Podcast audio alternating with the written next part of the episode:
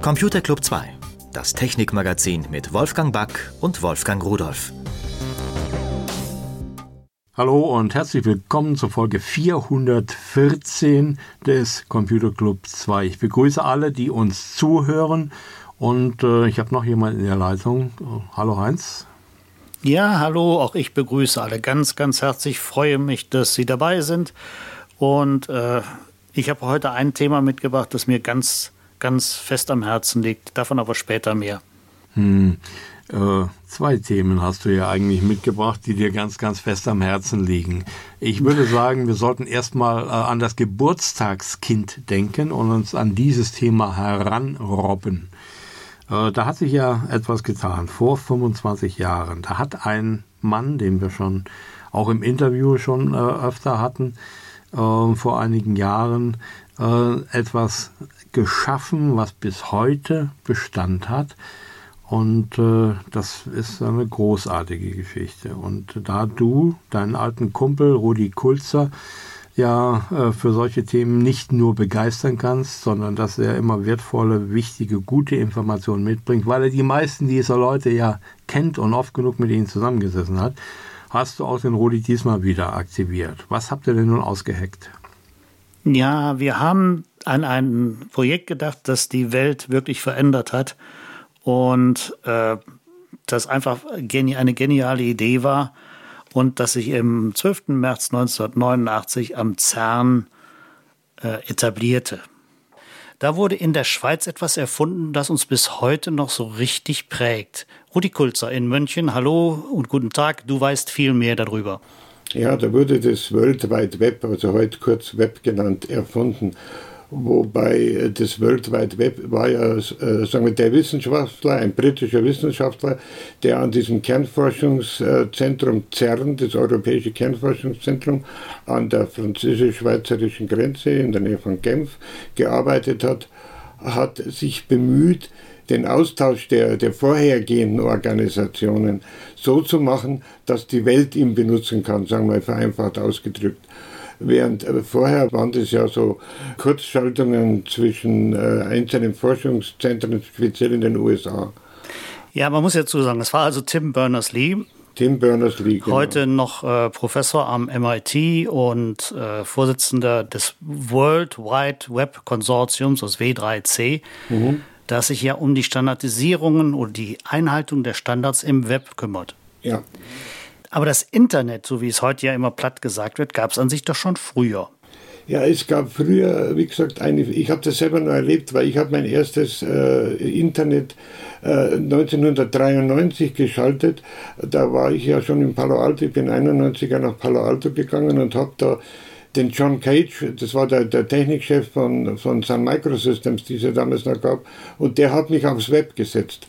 Da war so ein kleines Kaffeehaus in der Hamilton und die haben schon, haben schon Web gehabt. Also es war so unter Wissenschaftlern und so Aficionados unter Liebhabern, die haben damit ausgetauscht mit ganz bestimmten Protokollen. Du weißt es, wir tun das ja heute noch, wenn wir große Daten übertragen. Aber das war so ein, ein Austauschnetz und der Grund war ja die Forschung, eventuell wegen Atomkriegvorbeugung und so weiter, also eine Kommunikation zu erhalten, die äh, also allen Bestand hält, auch wenn es in, in großen Krisen, da kommen nämlich, das wird sehr wichtig sein wegen der Offenheit des, des Web. Aber das waren die Vorläufer, die aber nur für so Technik-Savvy benutzbar waren. Ja, ich meine, es geht ja ganz zurück in 1962, als das ARPANET ja. für die Militärs entstand, das dann erstmal eingeschlafen ist und dann 65 wieder aufgegriffen wurde, also in der Hochzeit des Kalten Krieges. Und die äh, Hardware-Struktur oder die Netzstruktur, so wie wir sie heute kennen, dass also Teile ausfallen können und der andere Teil läuft weiter, den hat man damals schon gedacht, äh, dran gedacht. Aber damals wurde genau wie du sagst, man konnte mit FTP und, und sowas Daten übertragen. Das war rein wissenschaftlich. Und an sich das große Verdienst von Tim Berners-Lee war, dass er definiert hat, wie Daten übertragen werden können. Also ein Datenübertragungsprotokoll, HTTP, kennen wir ja auch noch bis heute. Mhm. Eine Seitenbeschreibungssprache kam dazu, das HTML, Hypertext Markup Language. Also das entscheidende, Hypertext Documents und, und den entsprechenden Browser. Und der kam ja auch dann ziemlich schnell. Äh, übrigens, die erste Webseite, die es überhaupt jemals gab am CERN, die gibt es heute noch unter info.cern.ch. Hypertext äh, kann man sie heute noch sehen. Ja. Ist nicht sehr gestaltet ist, eine reine Textseite. Die hatten aber schon längst drauf, also auch die Weiterleitung von Seiten ging schon. Und sehr bald kam auch der erste Browser. Ja gut, das war ja, also die, die ganze Sache ist sehr stark US-lastig. Der Berners-Lee ist irgendwo eine Ausnahme, dass der in seinem europäischen Ding, wir haben ja gerade darüber geratscht, die hatten ganz enorme Kommunikationsprobleme auf der IT-Ebene. Ja, wenn du neben Frankreich und die Schweiz mit ihrer Vielsprachigkeit, äh, das ist ja nicht gerade das, wo man dann leicht alles zusammenbringt. Und da hat er sich offensichtlich bemüht, da eine globale Lösung reinzubringen. Also ich würde es so nennen, das ist die Multimedialisierung für globale Nutzer auf der ganzen Welt. Das war so sein Wunsch, sein Traum. Der hat man dabei nicht gedacht, dass das so ein Ding wird. Nee, also wenn man das auch denkt, ne, das war ja erstmal bis 95, du warst ja eine Ausnahme, weil du äh, Connections ja. zu Sun hattest, äh, bis 95 war das Web an sich ein Wissenschaftsnetz, das der Öffentlichkeit gar nicht zugänglich war. 1993. Bill Gates hat es ja abgelehnt. Ne? Ja. Bill Gates hat damals gesagt, also dieser Unix-Quatsch, das braucht er nicht. Und 96 musste er dann umschwenken. Ja, das war äh, 1993 gab es eben den ersten Browser, den Mosaic-Browser, den kennst mhm. du sicherlich auch noch. Ja. Der am National Center for Supercomputing Applications an der Universität von Illinois erfunden der wurde. Der stammt aus der Chicago-Ecke, ja. ja. Das ist der Andresen, der ist ja heute noch in verschiedenen Aufsichtsräten. Der war ja mit seinem Netscape dann damals der erste, der es kommerziell mhm. Vermarktete. 95 wurde eben das Netz offen und damals war gerade mal so, man schätzt so ein Prozent des Datenverkehrs, weltweiten Datenverkehrs lief über das Netz. Aller Anfang ist schwer und heute platzt alles aus allen Nähten. Ja, heute geht man davon aus, so, also 2007 ging man davon aus, dass 97 Prozent aller Bits und Bytes, die weltweit verschickt werden, über das Internet verschickt werden. Also mit der Sache heute, äh, ich habe das so ein bisschen reingelesen, New York Times und so weiter. Der, der Berners-Lee macht, der ist ja noch aktiv, macht sich große Sorgen wegen der Offenheit, weil im Zuge dieser ganzen Aufdeckungen und dieses amerikanischen Fehlverhaltens und anderer bei, bei der Spionage fangen ja alle an, das abzuschotten. Wir brauchen also ein, ein Schengen-Netz und dies und das. Und, und er plädiert also nach wie vor äußerst heftig für ein offenes Netz, die, diese Lösung der Sicherheit ist auf einer anderen Ebene, weil das hat die ganze Verbreitung gemacht. Also diese Openness ist für ihn nach wie vor das wichtigste Element. Und äh, was er dann auch noch, da müssen wir uns mal anders mal damit beschäftigen, die Zukunft technisch wird es ein semantisches Netz sein. Also mit besserem Verstehen und so weiter. Also da haben wir einiges zu tun, aber die Offenheit und äh, er, er weist also alle Politiker, die da immer so eine dicke Schraube drehen in die Schranken, dass das Unsinn ist. Und das ist der Mann, der es erfunden hat. Man muss ihm ja wirklich sagen, er hat es geschafft, innerhalb von 25 Jahren, und zwar nur 25 Jahren, ja. die Kommunikation in der Welt vollkommen zu revolutionieren. Ja, Denn das ist eine wirkliche Revolution. Das ist, das ist ein, ein, ein Kontradiev, ne? eine weltweite, also basierend auf der Digitalisierung und Internet. Das, das ist weltverändernd, absolut. Intel hat das mal zusammengetragen, 2013, dass über 640 Terabyte pro Minute als Daten durch das Netz gehen. Oder dass pro Minute zwei Millionen Suchanfragen bei Google landen. Oder dass pro Minute 200 Millionen E-Mails verschickt werden. Oder 100.000 Tweets. Oder eine Viertelmillion Menschen loggen sich pro Minute bei Immer Facebook ein. Pro Minute. Pro Minute. Ja. 3000 neue Fotos werden auf Flickr hochgeladen. Und was auch ist, 30 Stunden Videomaterial werden pro Minute nach YouTube hochgeladen. Also wenn du die alle sichten willst, äh, brauchst du ganz viele Bildschirme parallel. Ja. Also das sind Zahlen, die sind so gigantisch, dass man wirklich sieht, man hat heute ein Kommunikationssystem mit dem Internet, das mit nichts anderem, das vorher war, jemals vergleichbar war. Und damit ist an sich auch die Weltinformationstechnik zu einem ganz kleinen Dorf geworden. Ja, ja, und gleichzeitig die, die Telcos, die berühmten alle miteinander, haben keine so besonders gute Rolle gespielt und sind eigentlich eher gefährdend mit ihrem Wirtschaftsvermarktung und Gewinnstreben und so weiter mit der Sache. Also das wird uns noch länger beschäftigen. Wie ist denn deine Prognose?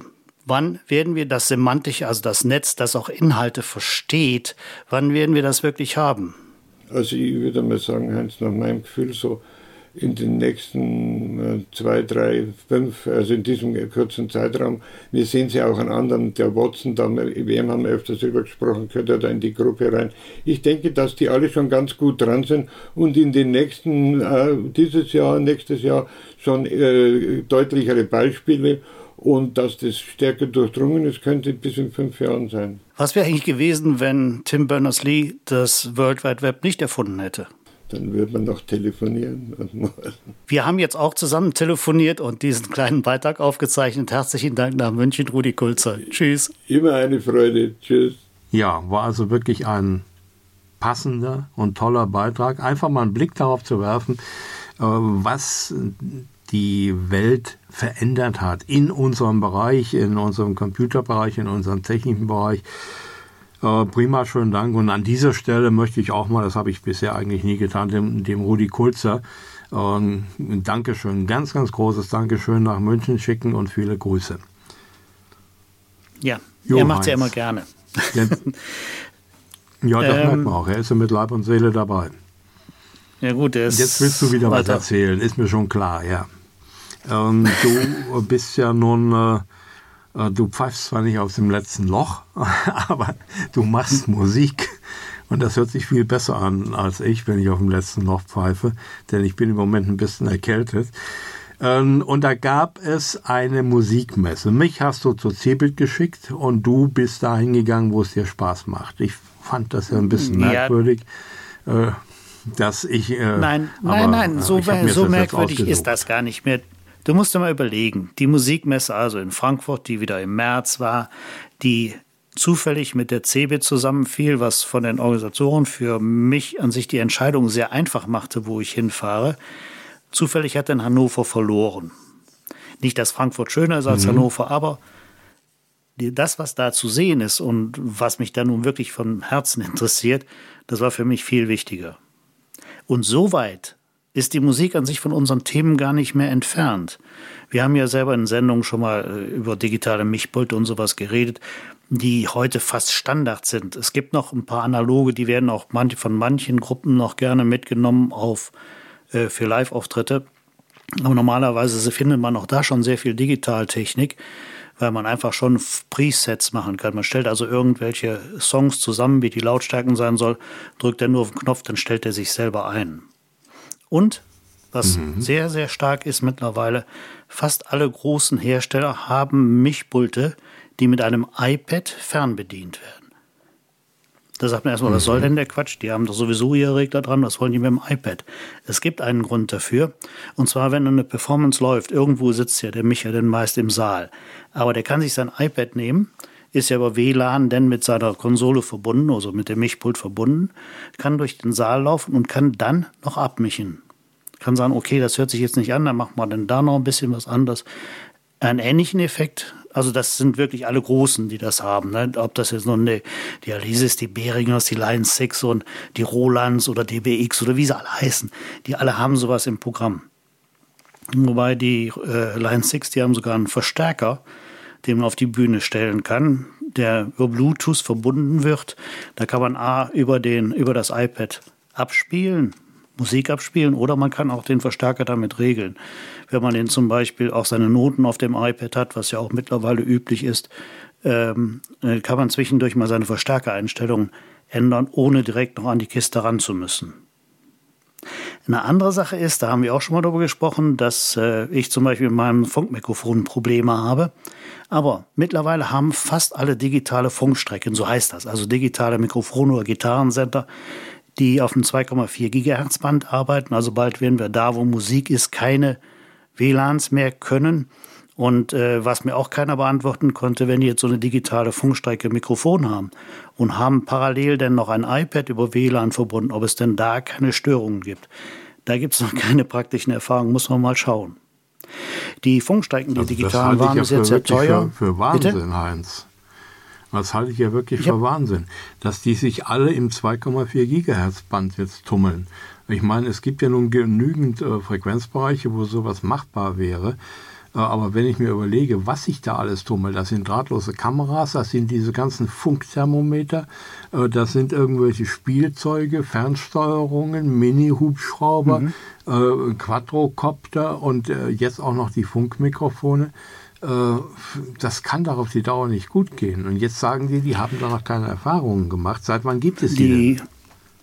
die also die ersten 2,4 Gigahertz gab es schon vor zwei Jahren. Ähm, aber diese, dieser großflächige Einsatz, der kommt an sich jetzt, wobei die, die eingeführten Marken wie Sennheiser oder äh, Shure oder AKG, die bieten alternative Frequenzen an, die teilweise auch frei sind oder die eben angemeldet werden müssen. Wenn man eine Festinstallation hat, kann man das Ding auch anmelden. Mhm. Ähm, aber die analogen Funkstrecken, die sterben definitiv aus. Und was ich auch gesehen habe, eine 2,4 Gigahertz Funkstrecke, für unter 100 Euro. Das äh, ist schon sportlich vom Preis her. Das ist ein Aufstecksender, der wird auf ein, irgendein Mikrofon draufgesteckt und auf der anderen Seite ein Empfänger. Das ganze Ding soll von der Lesis das unter 100 Euro kosten. Das ist schon sensationell. Ähm, aufgesteckt auf dem Mikrofon, XLR-Stecker oder sowas? Ja, ganz normal XLR-Stecker. Muss ein dynamisches Mikrofon sein, hat keine Phantomspeisung. Aber man kann in da seinen Und da ist da irgendwie eine kleine Batterie drin in dem, in dem ja, ja. Aufstecker, Aufstecksender? Ja. Da ist ein Akku Und drin, da ist ein Akku drin, der soll sechs Stunden halten. Ist also lang genug für eine Performance. Mhm. Hm? Ist ja wirklich irre. Mikrofon mit USB ist Standard heute. Die gibt es für ganz kleines Preis. Das ist für die Leute, die ja Podcast produzieren wollen, ist weniger etwas für Musiker. Interessant ist äh, Lichttechnik. Ich war mal in der Beleuchtungshalle drin. Ähm, das ist alles LED, Laser oder es gibt noch ein paar Flashlights. Also für diese Blitzlichter, das sind noch äh, Dampfröhren drin, also die, diese normalen Blitzröhren drin. Aber sonst äh, der Scheinwerfer, so wie wir ihn von früher erkennen, den gibt es nicht mehr. Es ist alles LED-Technik geworden. Der große Vorteil ist für die Musiker, dass sie auf der Bühne nicht mehr so schwitzen, weil es nicht mehr so heiß ist einfach da. Bei den mhm. Instrumenten gab es an sich weniger. Das hat mich sehr überrascht. Äh, es ist doch bei den Musikern wieder ein sehr großer Trend weg von den elektronischen Instrumenten zu den herkömmlichen. Wobei ich eine normale E-Gitarre, also die eine Brettgitarre mit einer Tonabnehmer drin, wo ja im Prinzip nur eine Spule drin ist, ähm, die zähle ich mal nicht dazu, das, denn die gibt es ja schon seit 100 Jahren ungefähr.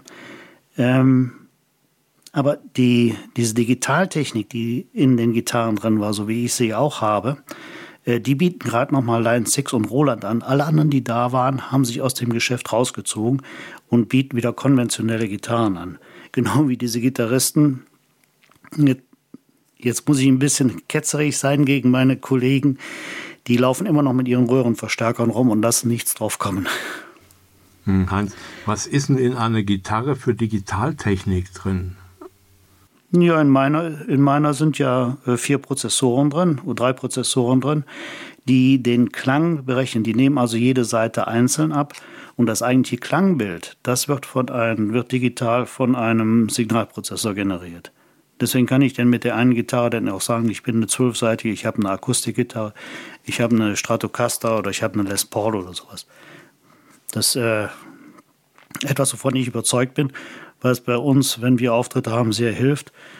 Äh, aber die Profis, die gehen mittlerweile wieder andere Wege. Bei den Schlagzeugen ist das Gleiche. Die große Zeit der Elektronikschlagzeuge ist vorbei. Man sieht wieder viel, viel mehr Naturschlagzeuge, auch aus sehr edlen Hölzern, was wirklich toll ist. Aber nimmt eben viel Platz weg und ist sehr laut. Das ist also jetzt ganz kurz ein Überblick darüber. Eine andere Sache ist noch, wir haben ja, wenn wir äh, im Studio schon mal Band mitbringen, haben wir immer diese Bose, diese Spargelstangen da stehen als PA-Anlage, mit der wir ja auch unterwegs sind. Mittlerweile sind ganz viele andere Hersteller, die ähnliche Arrays bauen, so nennt man das dann eben. Ähm, das also die LD Systems oder HK Audio oder wie sie alle heißen, die bauen auch so Arrays. Ähm, und die Bose-Leute sagten mir, das ist wunderbar, dass wir jetzt Konkurrenz haben. Die Akzeptanz ist größer. Wir haben noch nie so gute Geschäfte gemacht wie zurzeit ist ihnen ah, ja auch ja. zu gönnen. Mhm. Ja.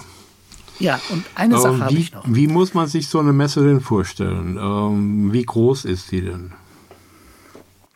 Sie nimmt äh, auf der Hannover Messe fünf, sechs Hallen ein, äh, die dicht gedrängt sind. Äh, es sind die Hallen, die lauten Hallen, wo die PA-Anlagen rumstehen, also die Verstärker und sowas rumstehen.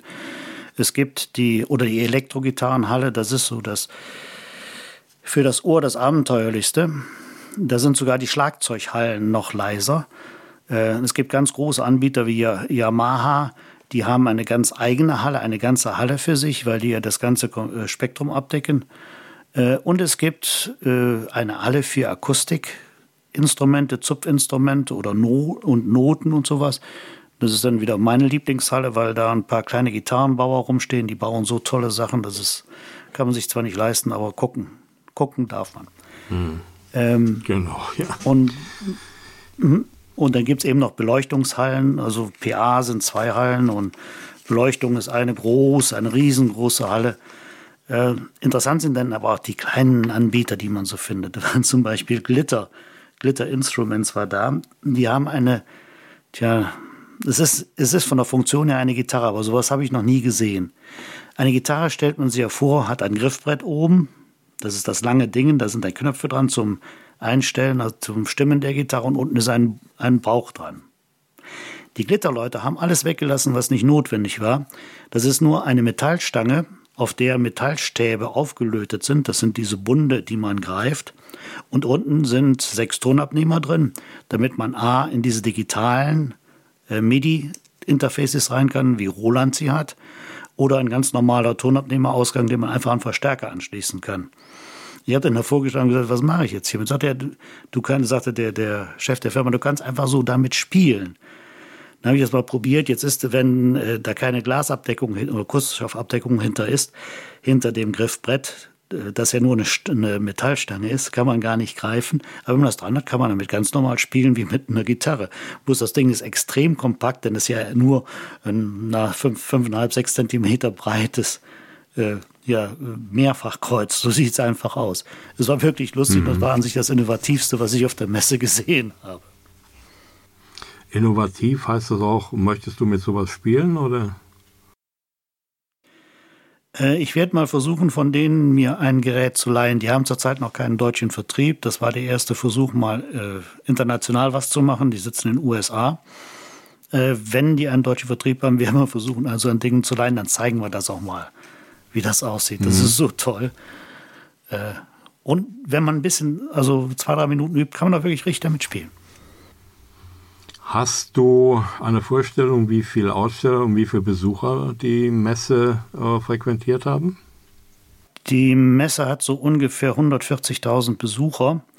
Äh, Aussteller sind es in der Regel so zweieinhalb, es werden 2,8 waren es, glaube ich, diesmal. Das ist also schon eine richtig große Messe. Ist die weltgrößte Instrument oder weltgrößte Musikmesse für Instrumenten, Noten und, und Tech Bühnentechnik, die es überhaupt gibt. Die ist wesentlich größer als die NAN in den USA. NAM. Ja, wenn wir noch zwei, drei Jahre warten, ist sie vielleicht auch größer als die CeBIT. Ja, äh, so viel dazu. ähm, Heinz war interessant. Äh, ich glaube, ich würde mir sowas auch irgendwann mal antun, aber mal sehen. Äh, unsere Zuhörer haben natürlich auch immer wieder Interesse daran zu hören, was es gerade bei uns in der Computertechnik gibt. Deswegen haben wir uns ja getrennt. Äh, und der eine ist nach Süden, der andere nach Norden gereist. War auch gut so. Dann haben wir natürlich noch andere Themen. Ich habe ein Thema, da bin ich fast vom Glauben abgefallen. Darüber habe ich noch niemals nachgedacht. Da gehen doch ein paar Südafrikaner hin, so zwei Sicherheitsexperten, und haben äh, eine Schnüffeltechnologie entwickelt. Die haben einen Quadrocopter genommen und äh, eine Elektronik zusammengenagelt, äh, natürlich mit sehr viel Know-how. Äh, und äh, das ist im Grunde genommen ein WLAN-Transmitter, diese Elektronik mit einer recht komplexen Steuerung dahinter. Haben das ganze Ding Snoopy genannt. Und äh, was macht das Teil? Nun, ähm, das fliegt, weil es ein Quadrocopter ist. Wenn es ein U-Boot wäre, wird es tauchen. Und äh, sucht WLAN-Geräte. Äh, das heißt also Smartphones, äh, diese Clouds da, Tablets und ähnliche Sachen. Und ähm, diese Geräte, die haben ja nun mal so an sich, wenn die schon mal mit irgendeinem WLAN-Netz verbunden waren, dann merken sie sich das. Ist ja auch gut so. Äh, wenn ich wieder zu äh, Mac äh, Dingsbums Fraß gehe und äh, dort bei denen im WLAN irgendwie äh, versuchen will, meine E-Mails oder ähnliche Sachen abzurufen, will ich ja nicht jedes Mal mich komplett neu anmelden und machen und tun. Und so gibt es natürlich viele ähm, Unternehmen, die mir diesen Service bieten. Und mein Telefon merkt sich das. Geschickterweise macht es mir einfacher, aber es ist blödsinnig bis zum geht nicht mehr. Denn was macht mein Telefon nun, wenn ich irgendwo bin? Alle Netze, mit denen es jemals in Verbindung war, die fragt es nacheinander ab. Es brüllt also auf 2,4 Gigahertz, hier McFraß bist du da oder McDoof bist du da oder was weiß ich, wer bist du da. So, bis sich ein solches Netz meldet oder eben nicht. Und diese Elektronik an diesem Quadrocopter, äh, die sucht nun danach. Und dann brüllen irgendwelche Telefone in der Gegend rum und da sagt diese, äh, ja, hinterlistige Drohnenelektronik, ich bin McDoof. Hier bei mir kannst du. Und da sagt mein Telefon, okay, ich bin der Gute, so und so, ich habe mich bei dir angemeldet, hier ist mein Name, hier ist mein Passwort. Und die Elektronik sagt, ist mir alles sowas von scheißegal, Hauptsache du meldest dich an. Und dann hat es Verbindungen dazu und greift über das WLAN auf mein Kluglaut zu und guckt, was hat er für Verbindungen, was tauscht er für Daten aus, äh, was hat er an Sachen gespeichert und so weiter und so weiter und so weiter. Äh, das ist also eine Sicherheitslücke, die mir so bisher noch nicht bekannt geworden ist. Und das ist nicht irgendeine Spinnerei. Dieser äh, Wilkinson, der da die Entwicklung geleitet hat, ähm, der führte die CNN Money, die, die Schnüffeldrohne, in London vor und er hat in etwa 30 Minuten rund 150 Geräte kontaktiert und hat von denen die Netzwerknamen, die GPS-Koordinaten und viele andere Informationen gesammelt. Also, äh, es gibt immer wieder Lücken, an die vorher keiner gedacht hat. Es gibt immer wieder kluge Leute, die so etwas aufdecken und das ist ja gut so. Und äh, das ist auch das Ziel äh, dieser beiden Entwickler, äh, dass sie die Schwachstellen dieser modernen Technologie, die wir haben, äh, veröffentlichen, damit man sie sicherer machen kann. Also, wenn da Warum oben irgend so ein Ding rumschwirrt, mal gucken, was macht das, was ist das, was kann das. Es könnte sein, das ist irgend so ein Spion. Und ich sage ja immer, egal ob Kamera oder was auch immer, wenn so ein Ding über meinem Kopf äh, schwirrt, kaputt schlagen ist das Beste, was man machen kann. So gern wie ich die Dinger habe, so schön wie ich sie finde, aber so viel Schweinerei, die man damit machen kann, nee, das muss nicht sein. Aber warum haben die jetzt gerade einen Quadcopter genommen? Die hätten da auch irgendwo fest eine Antenne installieren können. Äh, ja, Denn die Schnüffeltechnik, die die haben, ist ja nicht abhängig vom fliegenden Gerät. Die schicken das Ding hoch in die Luft und sagen, guckst du, wo Netze sind, fliegst dahin. Okay, das ist sinnvoll. Ja, mit einer festen Antenne müsste man die äh, Leute ja mit äh, kostenlosen Eistüten oder ähnlichen dahin locken. Und so kann man aber sagen, such einfach mal, wo irgendjemand im WLAN aktiv ist, flieg hin und spionier den aus. Und dann kommst du zurück und erzählst mir alles. Ja, Technik. Technik die macht Spaß. Die Firma Huawei kennst du doch. Wir haben ja all diese kleinen Huawei-Transmitter gehabt oder haben sie noch. Ähm, denen ist jetzt an Dingen unterlaufen. Die haben groß angekündigt, sie werden ein Smartphone mit Android und Windows Phone auf den Markt bringen. Und eine Woche später war das Produkt wieder vom Markt. Da wurde gesagt, nein, mhm. wir werden das nicht bauen. Und das böse Gerücht hält sich, dass sowohl Google als auch Microsoft ähm, nicht damit einverstanden waren, dass auch ein anderes Betriebssystem auf der gleichen Hardware läuft und deswegen interveniert haben. Und äh, ich meine, sie sind ja die Lizenzgeber. Wenn die ihm keine Lizenz geben, den Huawei können die so ein Phone nicht bauen. Also haben die die Ankündigung wieder zurückgezogen und sowas wird es denn nicht geben. Ob es ein großer äh, Erfolg geworden wäre, weiß man nicht. Aber Es wird es einfach nicht geben.